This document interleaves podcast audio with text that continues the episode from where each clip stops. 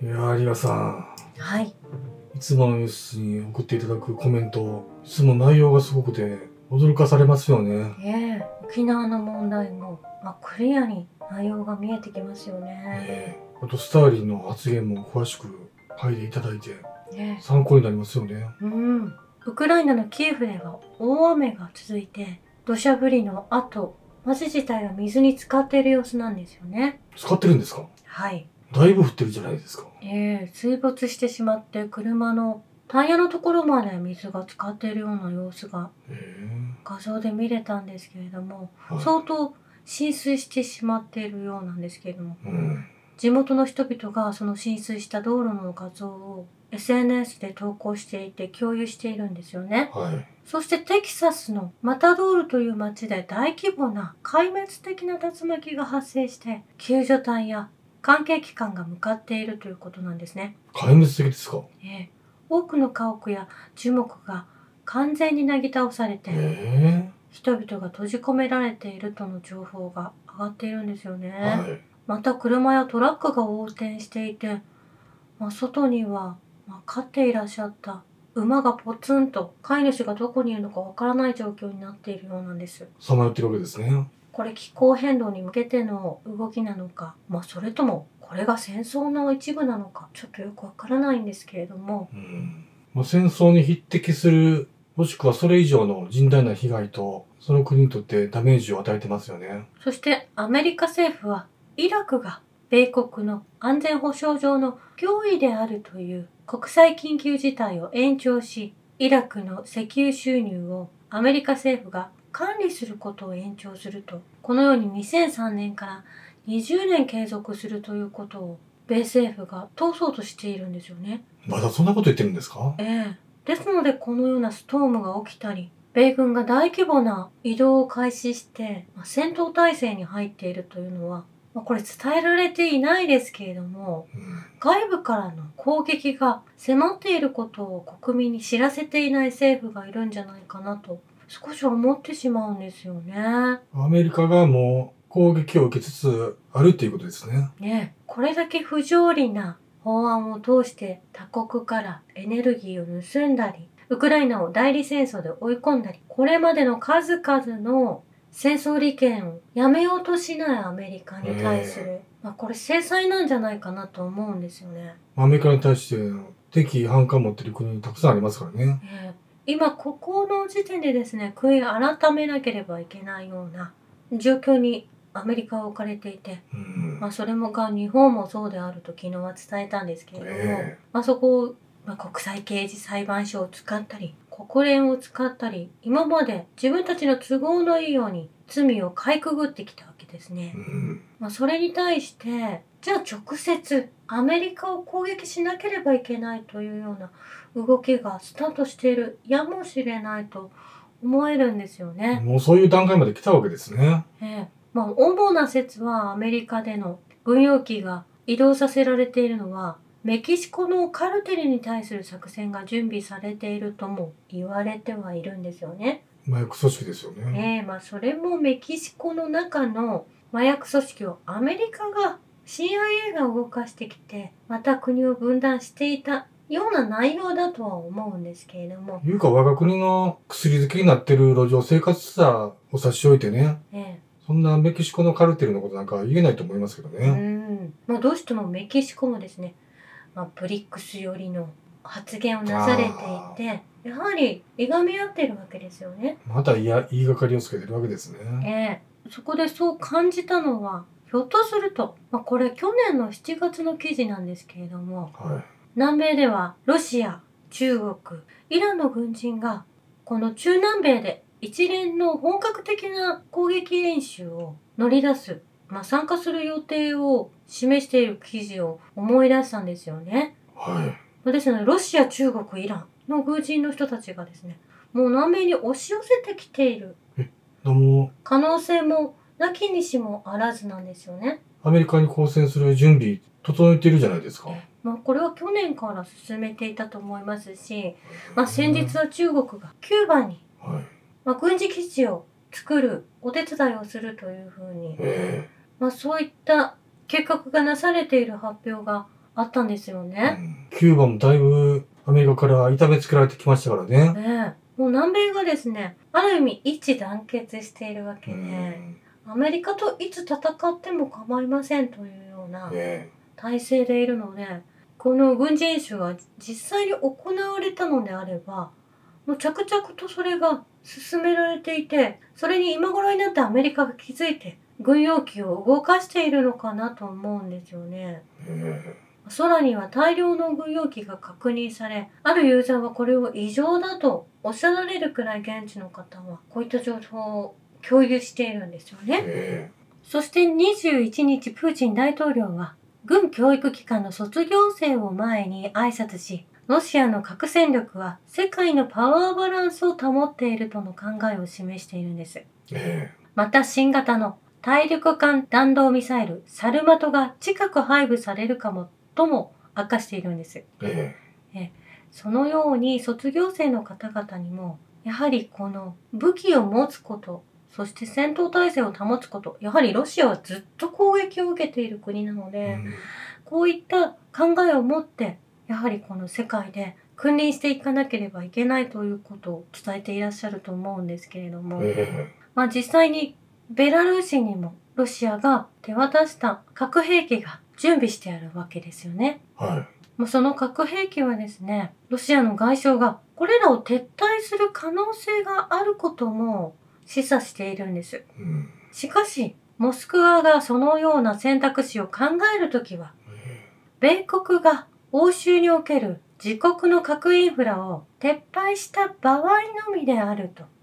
説明しているんです。えはい。ですのでアメリカがちゃんと引かなければ、うん私たちはこれらを維持するあなた方次第ですよということをおっしゃられていると思うんですねはそしてプーチン大統領は軍教育機関の卒業生を前に防衛産業はドローンや戦闘で良い結果を残したロボット化された攻撃システムの大量生産を後押しすることが期待されていると付け加えプーチン大統領は正体に至るまでの全てのロシア軍部隊がこのようなシステムを装備すべきだと伝えているんですよね。い。はい。そして中米ロシア大使アントノフ氏はウクライナで起きていることの責任をアメリカに問うとおっしゃられていてそしてこの国を再建するのはアメリカ次第だとこのようにおっしゃられているんです。ウクライナの未来はアメリカにかかってるわけですね。うん、まあですが欧州のフランス当局はウクライナの NATO の加盟を支持する決断を今になって下しているんですよね。はい。まあ、このフランスの考えというのはちょっと小芝居が多い一時中国寄りになってブリックスに入りたいうん。とかおっしゃられているかと思えばウクライナは NATO に入るべきだと、まあ、このようなつまらない小芝居をなされるのですごく鬱陶しいなと思うんですけれどもぐらぐらしてますよね。ねえ。そしてイスラエルの諜報機関元トップ、ヤコフ・ケドミ氏は、実際にウクライナの前線の状況ははっきりしていて、パワーバランスから予想されるロシアの戦術は非常に正しいことが証明されていますとこのように伝えているんですね。うん。ウクライナ軍は前線に到達することさえできない。彼らは日々多くの人員と装備を投入しているが、第一線を突破するとか、占領するとかの話ですらないと。まあ、これで報道がいかに嘘の内容を流しているかっていうのがわかると思うんですよね。でもこれ、イスラエルの元諜報機関の方がおっしゃられてるわけですね。ええまあ、そして先日はですね、イスラエルは米国にメルカバ戦闘機を売却するとおっしゃられていたばかりなんですけれども、うん。まあ、その売却を拒否すると、アメリカの圧力にもかかわらず、それを否定しているんですよね、今になって。何があったんでしょうね。ええ、イスラエル国防大臣はペンタゴンのチーフロイド・オースティンにイスラエルはウクライナに致死的な武器を提供しないことを伝えました、まあ、ここで言えることは少なくともはイスラエルはウクライナ紛争を見ていてもアメリカのような失敗は繰り返すことはできないと、い。うん。まあ、断じて武器は送らないということをそこは守っているようなんですよねこれ。ええなんかイスラエルとアメリカって、まあ、同盟みたいな感じに思ってたんですけど、うん案外アメリカを警戒しているイスラエルがあるわけですね。うん。そしてやはり先日、中国がイスラエルうん。とお話し合いをなされていたと思うんですね。え中国はパレスチナの代表ともお会いになられていましたし、ええそしてネタニヤフ氏とも会談をなされているんですね。えはいはそこで和平交渉を進めていく、まあ、それが中国の使命だとして動いていらっしゃるそれが効いている部分もあるのかなと思うんですけれどい。なるほもど。そしてロシアがエルサレムに大使館の文館を設置したとそれを開、えそれを開館したということも伝えられているので、えあ、それちょっと腑に落ちましたね。ええ要は、アメリカの橋を外してるイスラエルがあるかもわからないってことですね。ええそして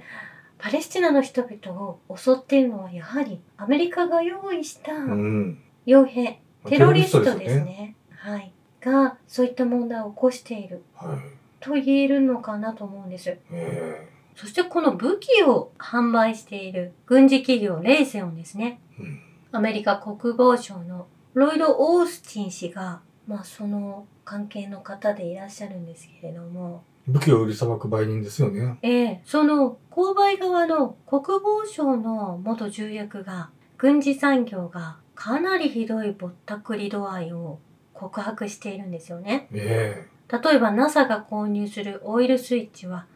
328ドルなんですけれどもえうん。国防省がそれを購入するときには同じオイルスイッチが1万ドル以上になるということで、えまあ、そういった告発がなされているんですよね。え乗せすぎやん、それ。ねえ悪どい商売しそうの、ほんまに。まあ、その資金がどこに回っているのかレイソンが本当は、まあ、この軍事企業としてあるんですけれども、まあ、実際に NASA と関わっていたり、まあ、この気象兵器も作っているんじゃないかということが明らかになってくるんですよね。え南極観測所の元工員が地震兵器など新兵器の存在を告発しているんです。えうん。まあ2010年には、まあその行員の方がレイサーオンポーラーサービス社に選ばれ国立科学財団の第三者請負業者の従業員として南極点に1年間滞在することになってそれを知ることができたとおっしゃられているんです。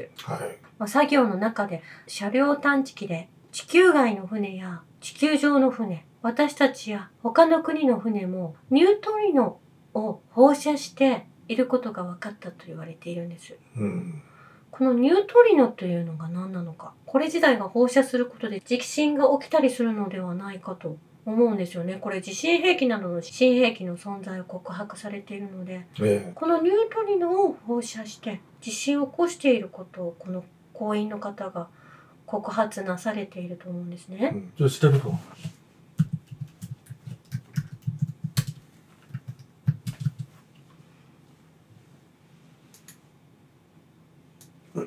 そういうしか。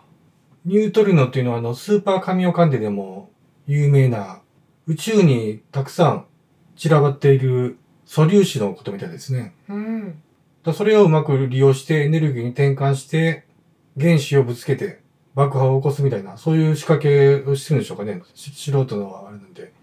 デタラメだと思うんですけど。 ええですのでこれ地震兵器というのが本当にあって、えまあ、トルコで起こった地震もそうなのかなと思うんですねえ。。だからこれ、レしイゅレイさん、うん、いい見ていいよ。だからこれ、気象変動っていう、新しい気象戦争がもう入っ、気象戦争に入ってるっていうことですよね。ええそしてその軍事産業である一つの企業、まあ、他にもロッキード・マーティンとかはい。いろいろありますけれども、このレイセオンがこの地震を起こしているということの告発が、この6月の12日に告発されているんですよね。えまあ、その戦争は起こすわ、地震は起こすわ。えうん。もうひょっとするとその火山の噴火なども宇宙かニュートリノでね、ら。ねやってる可能性ありますよ。ね妙に最近そういった災害が増えてるなと思うのは、こういうことではあると思うんです。え実際にこの気象兵器というのを使ってですね荒れ果てた土地に水を与えそこで作物が育つために使われたりとか、まあ、本当にそういった意味での使い方はあってもいいのかなと思うんですけれどえもロシアとアフリカが一回そういう実験しましたよね。枯れた土地に雨を降らせるっていうね、農作物のために。ええサウジアラビアでもそれが行われたんですけれども、そういうのに使ってほしいですよね。えーまあ、そこのルールが宇宙宇宙関係のルールがどこまで発達しているのかというとこれまたアメリカ、いや、もうええわ。まあ、そういった国がですねこういった災害を起こしていってダボス人たちと一緒に組んで行っていると言ってしまうと YouTube でまたバンされてしまうのかもしれないんですけれども、まあ、そういったことが実際に起きているということが私たちが生きている間に知る知ることができて。まあ、本当にどこを潰せば一番平和に皆さんが暮らせるか私たちが暮らせるのかということが分かってくる時代になってきましたね。えそしてロシアは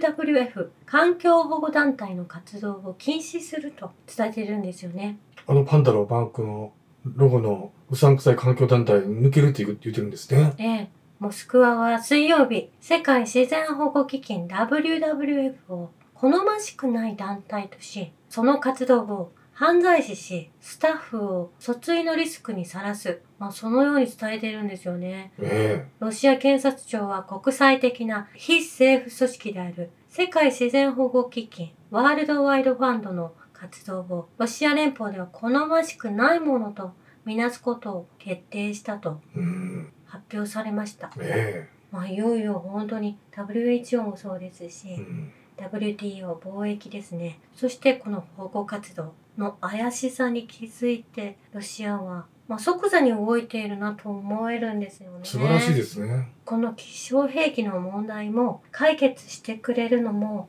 ロシアなんだろうなと思うんですよね。いや本当はもう、アメリカと手を切ってね、うん、日本がそういう技術面で協力していく方向に舵を切ってもらいたいんですけどね、早く。はい。ロバート・ケネディ・ジュニア氏が今日アメリカはロシアとの外交的接触を全て断っているとこのように伝えていらっしゃるんですよね。え全てのコミュニケーションは脅しと侮辱に終始してきたとえうん。アメリカの歴史をこのように語られているんです。えルーズベルトはスターリンと、ケネディはフルシチョフと、ニクソンはブレジネフと、レーガンはゴルバチョフと、バイデンはプーチンと、少なくとも話を始めることはできないでしょうかと、ロバート・ケネディ・ジュニア氏はこのようにおっしゃられているんですよえね。えまあ、話し合いをして、まあ、この歪んだ、まあ、絶望的な関係を取り戻すことはできないでしょうかと、まあ、ロバート・ケネディ・ジュニア氏ならできるんだと思うんです。えそうですね。うん以上です。ありがとうございました。